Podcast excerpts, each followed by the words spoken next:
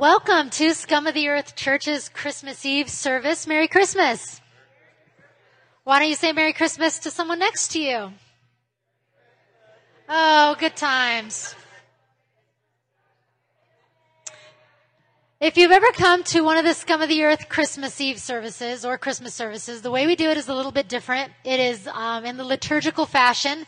So we will have um, Christmas carols, readings from the Bible, original poems and responsive readings in which a speaker will come up here and read and we will respond. So we're going to be doing that pattern a few times.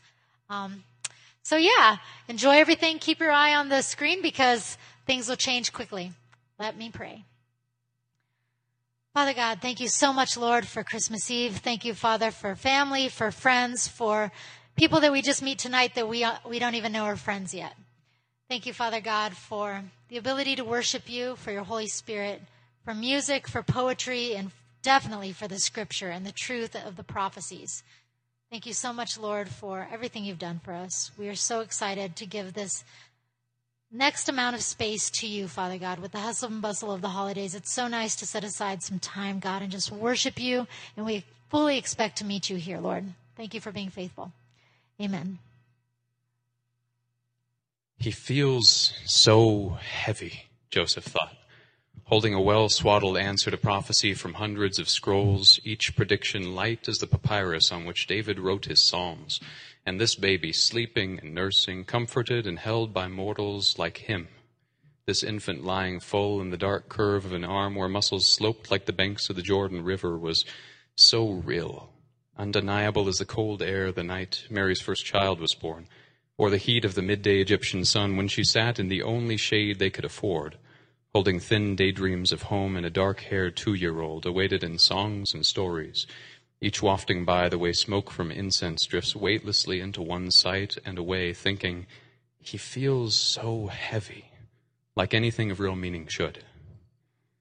Like the sand and footfalls between them and Nazareth, between childhood and his coming of age, his hair growing longer, beard dark like his stepfather's, arms just as strong, and hands that knew the weight of things like truth and love, hammers and saws, and nails, where his palms lay wide open, struggling to shoulder the incredible gravity of sin with a pained whisper too quiet to be heard by anyone who would write it down Father, Father, it feels so heavy. If you've been with us, you know that we've been in a sermon series on the life of Joseph the carpenter. And I'll review that in a little bit. But first, I want to tell you a story. I found it on the internet, so you know it's got to be true. Actually, um, it goes like this Believe it or not, this is the transcript of an actual radio conversation between a U.S. naval ship and Canadian authorities off the coast of Newfoundland in October of 1995. The radio conversation was released by the Chief Naval Operations, the Chief of Naval Operations on October 10th, 1995. The U.S. ship radioed this. Please divert your course 0.5 degrees to the south to avoid a collision. The Canadians replied, Recommend you divert your course 15 degrees to the south to avoid a collision. The U.S. ship. This is the captain of a U.S. Navy ship. I say again, divert your course. Canadians replied, No. We say again, divert your course. The U.S. ship responded, This is the aircraft carrier USS Coral Sea. We are a large warship of the U.S. Navy. Divert your course now. The Canadians replied, This is a lighthouse. Your call. now, I did a little more snooping around the internet and found out that, in fact, uh, it's a story that's been around since like the 1930s, and it's been in various forms and in the UK and America, but it doesn't really have any basis in fact. But it's a great story. It's a great story because, you know, as Americans, we've had a few things go our way historically. We've done some things right overall, a lot of things wrong, but some things right, and we're enjoying the benefits of this great country that we have made. And so, Americans have a, reputation around the world of being somewhat arrogant. And that's why this story is funny, because it has somewhat of a basis in fact, right? At least the way the rest of the world looks at us. And really, can you blame us? We've had a pretty good run for a couple of hundred years. Now, the story has a funny ending because you really can't move a lighthouse. We're going to hold that right there. We're going to go to our story about Joseph. Joseph, if you've been listening for the past four weeks, has had a pretty good run of things. Here's a man who has responded well in almost every situation, difficult or otherwise, that God has put him in. If you recall, he is engaged to be married to this young woman, Mary, and he finds out that she's pregnant while they're engaged. He decides to put her away quietly, not to make a big deal out of it, but just to just set her aside. He could have done much worse, but he didn't. So he's a pretty good dude. Then he has a dream where an angel of the Lord appears to him and said, Joseph, don't be afraid to take Mary as your wife, because what is conceived of her is from the Holy Spirit. And Joseph responds well. He says, okay, and takes Mary to be his wife. There's this big tax thing going on. And he's got to leave Nazareth, where he's from, with Mary, and he's got to go to Bethlehem in Judea to be counted for the tax with a very pregnant woman. And he does it well. He protects her on the road. He takes care of her. He finds her a place when there is no place to stay. And then these amazing things happen. You know, shepherds come having heard from angels and whatnot. Joseph is doing very, very well.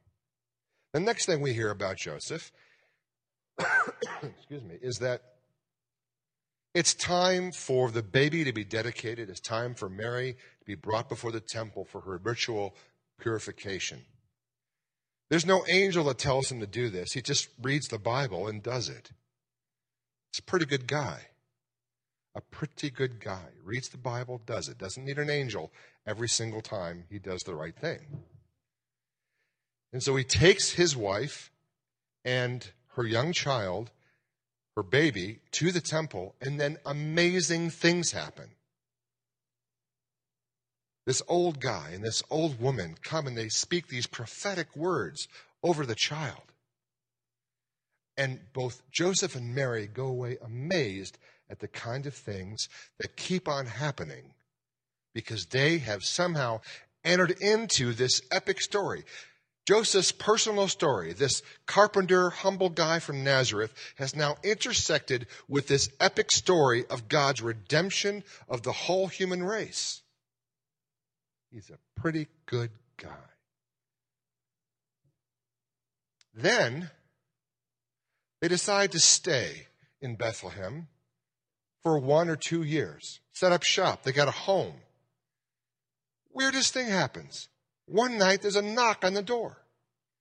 And these magi from probably Babylon, who've been traveling for well over a year, are showing up at their house. And there's not just three of them, there's three gifts, but there could have been dozens of magi. along with an armed cohort, because you don't travel with frankincense, gold, and myrrh in those times without a guard. And these guys shower the baby with all of this wealth. But what's the baby going to do with that stuff? Nothing. Joseph has to take care of it. And he shows his character once more by not squandering it. He finds out very, very quickly what it's for because he has a dream that night where an angel of the Lord appears to him again and says, Quick, take the child and its mother and flee to Egypt because Herod is seeking to murder the child. And so Joseph, because he is this amazing guy, this man of few words, this silent and strong hero type, gets up in the middle of the night, takes Mary and Jesus, and flees possibly 80 miles away on foot, maybe with a donkey, to Egypt. Stays there for a couple years. Now they have some wherewithal, they have some funds because of their late night visitors just that very night.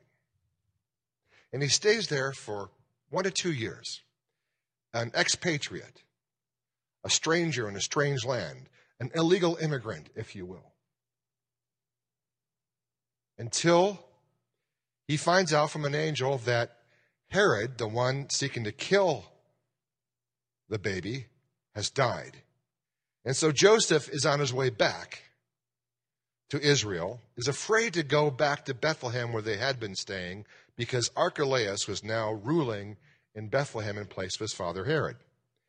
He knew Archelaus was a bad dude.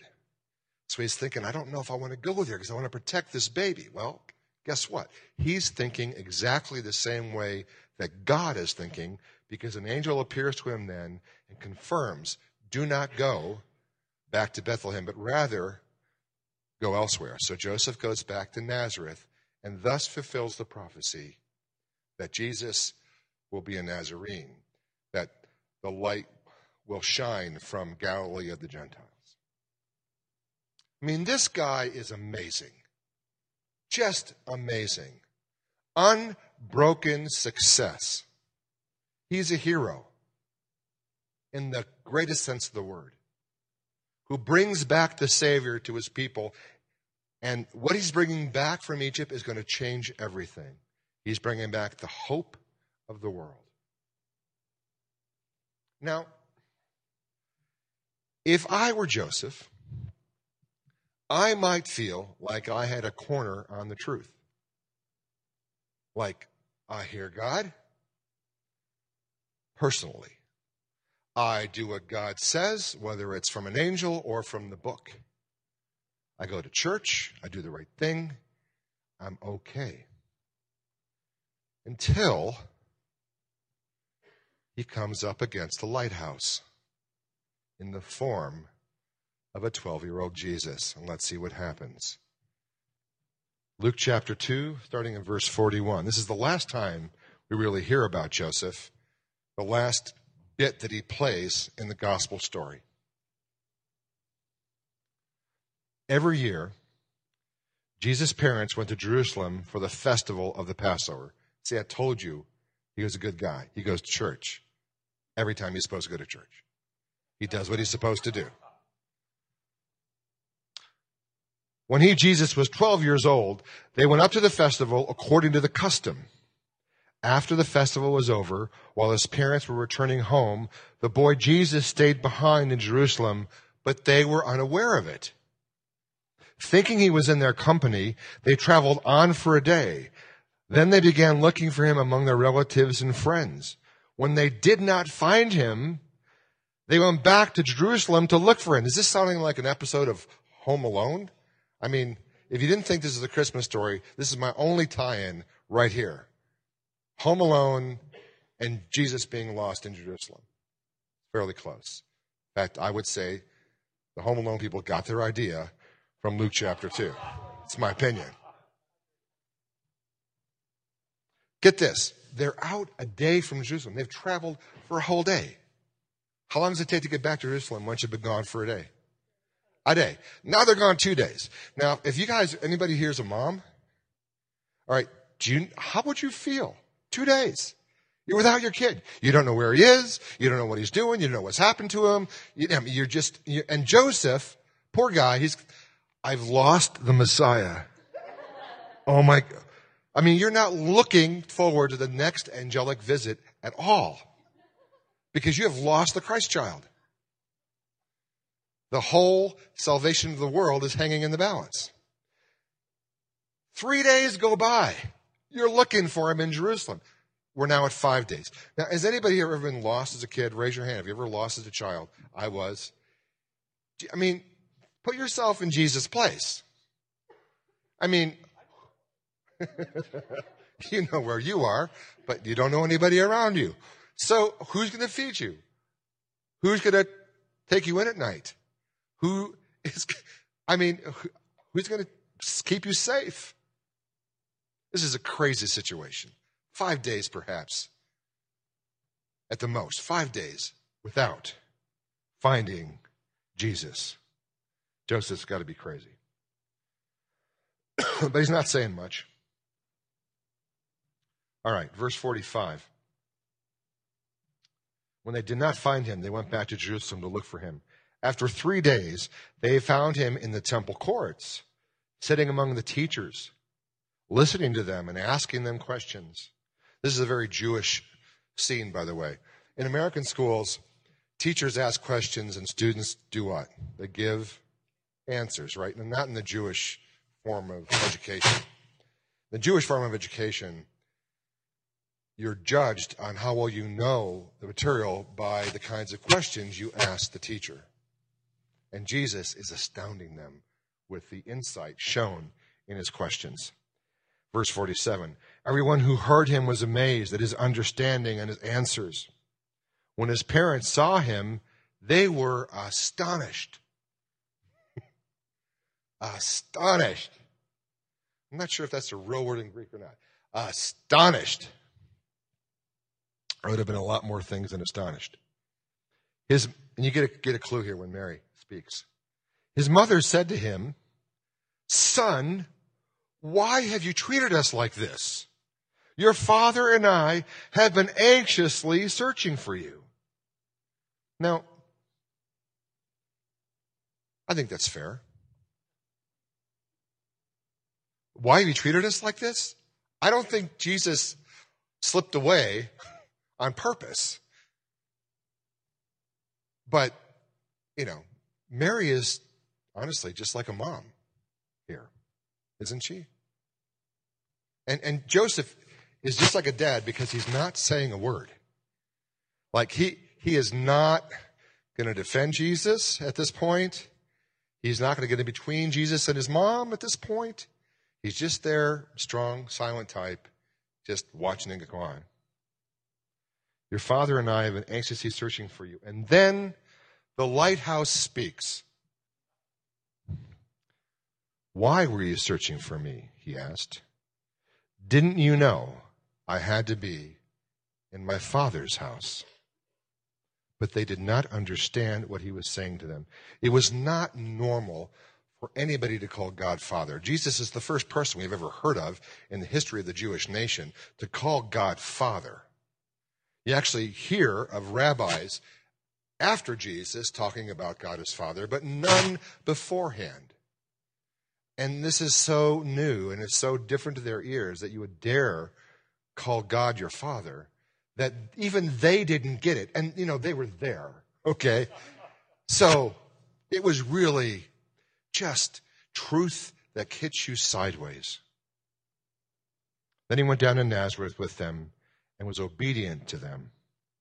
But his mother treasured all these things in her heart, and Jesus grew in wisdom and stature and in favor with God and man.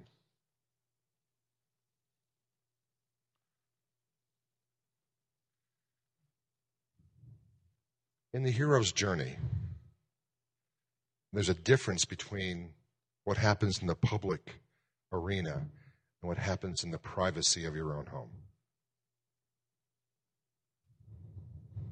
Maybe you have heroes.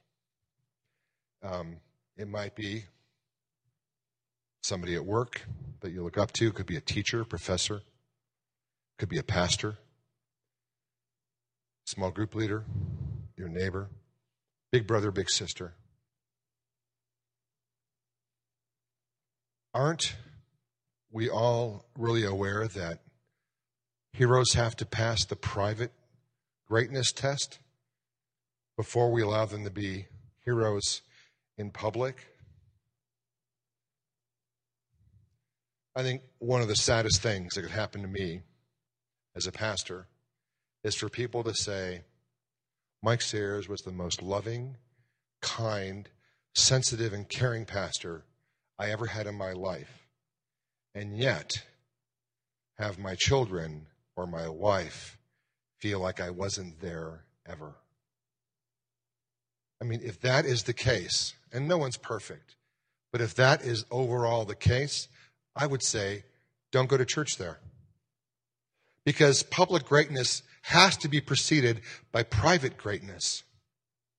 The thing I like about Joseph in this story is when Joseph comes face to face with God, even though he's speaking out of a 12 year old boy body, he gives way. Doesn't berate Jesus, doesn't try to discipline him.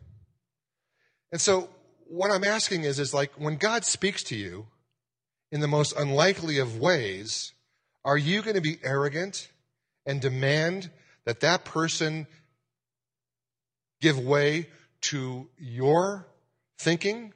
Or are you going to be able, like Joseph, to humble yourself and say, I give way to the truth that I hear coming out of that person, even though it's my 80 year old grandmother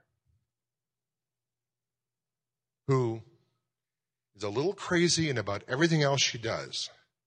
But this one time she said the truth to me, and I was able to submit myself to that truth. I gave way. I altered my course 15 degrees to the south. Or even though my spouse said something that I didn't want to hear, I changed my course. I humbled myself, even though it wasn't where I thought the truth was going to come from. This is especially hard for parents when their kids begin speaking the truth to them, like it was for Joseph. But I think it's equally as hard for adult or near adult children who are now finally independent and free to believe that their parents could still, by chance, speak truth from God into their lives.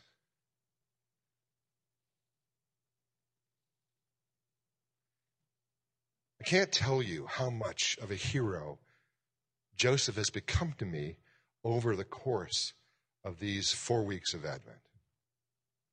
I am so grateful for his example that I want to anew try and be the kind of person who privately, who doesn't have to say much, who can show his obedience by his actions to be the kind that kind of person who follows God. Now we don't hear anything about Joseph after this in the gospels. We're assuming that somewhere between Jesus' 12th birthday and his 30th birthday when he started his ministry, Joseph passed away. Because it's always Mary and Jesus' brothers coming around after that. Joseph is never mentioned again. But he was a man who fulfilled God's purpose in his own time. And I would imagine that Joseph could be arguing with God, saying, Hey, look, I have done all this stuff for your grand, vast, eternal plan. And you take him out of the picture before Jesus gets to do all of his stuff? But my guess is, even on his deathbed, Joseph was submitting himself to God, adjusting his course, because a light of truth was coming at him, saying, Come home. I'm adjusting your course 15 degrees south. It's time to come home. And with a grateful heart and an obedient heart, he bowed his head and died. My guess, not scripture. Would you pray with me? Heavenly Father, we are so grateful for examples of people like Joseph in the Bible. Help us to be not only public heroes, but private as well. In Jesus' name, amen. O silent night, are you empty or are you hope? When the wind is in a terrorizing chill, whipping the branches and claiming us for the simple sin of venturing outdoors.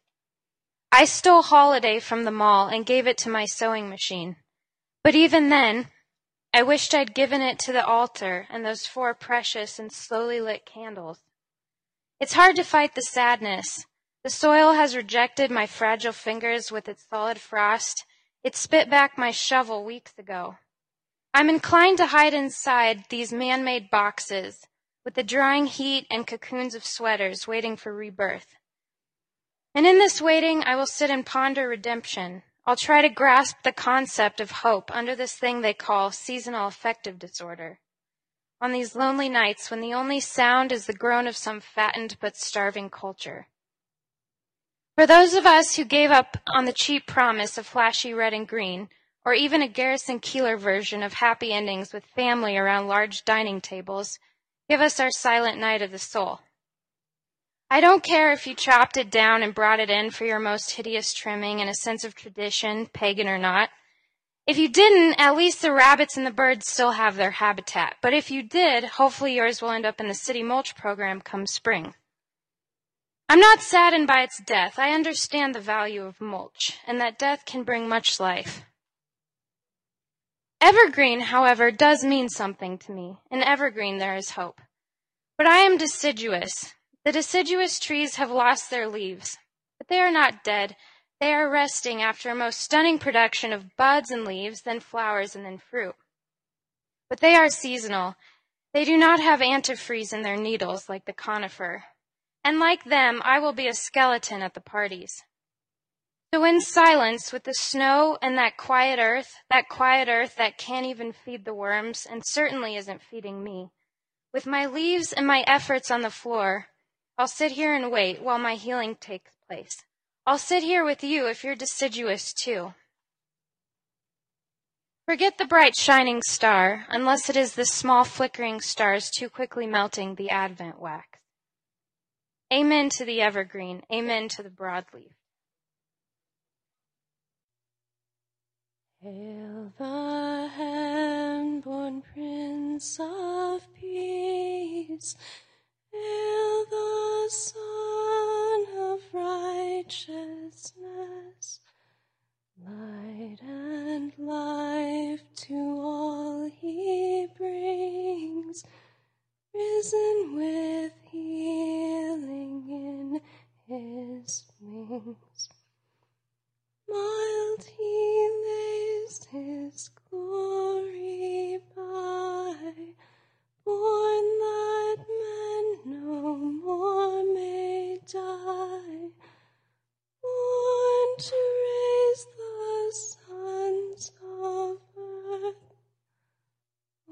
to give them second birth.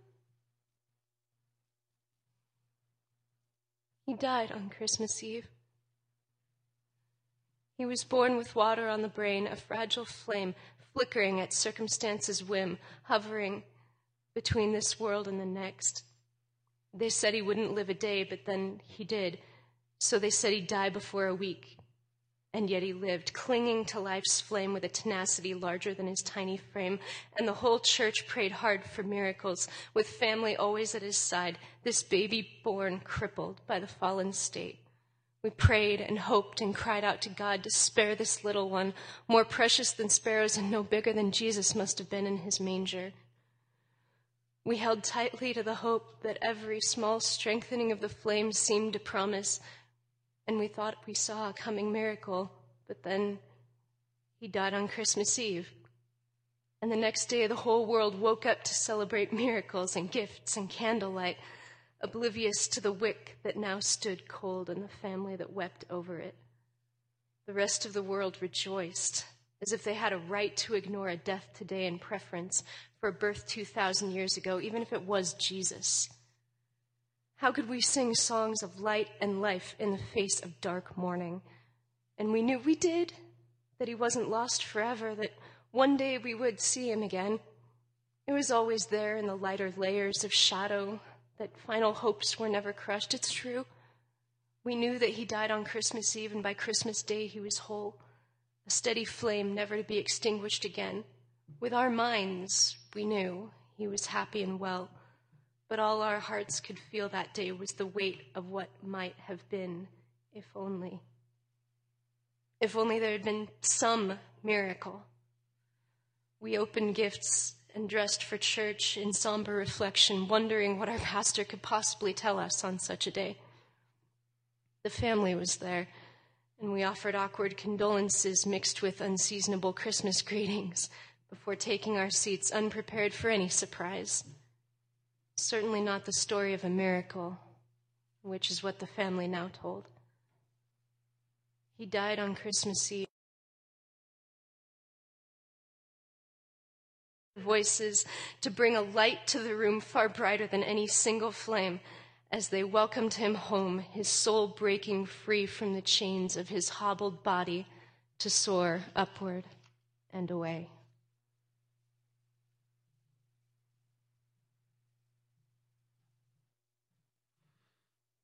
Long ago, in, Israel, in Israel's fear and doubt, as armies bore down on them, a whisper from Yahweh, and his name shall be called Emmanuel, which means God with us. And there was triumph for a time, but not for long. Siege, exile, subjugation, occupation. But in this occupation, to a lowly carpenter, the whisper again, and his name will be called Emmanuel, which means God with us. And hope sprang anew. Mary sang of hungry fed and rich brought low. But in a world of million, millions, you only fed tens of thousands. And the rich put you to death and we watched you suffer and die. Where was this promise? How could you be with us when you were dead and buried in the ground? But three days later, you were back, and the whisper became a shout, and his name will be called Emmanuel, which means God with us. But you're leaving. You're gone. We're being persecuted. We're dying for you. Where are you now, Emmanuel? You were here on earth where we could touch you, where we could see you, where we could hear you. And you ran away and left us here alone. Where are you now? When I watched dreams shattered and hopes destroyed, where are you now, O God, with us?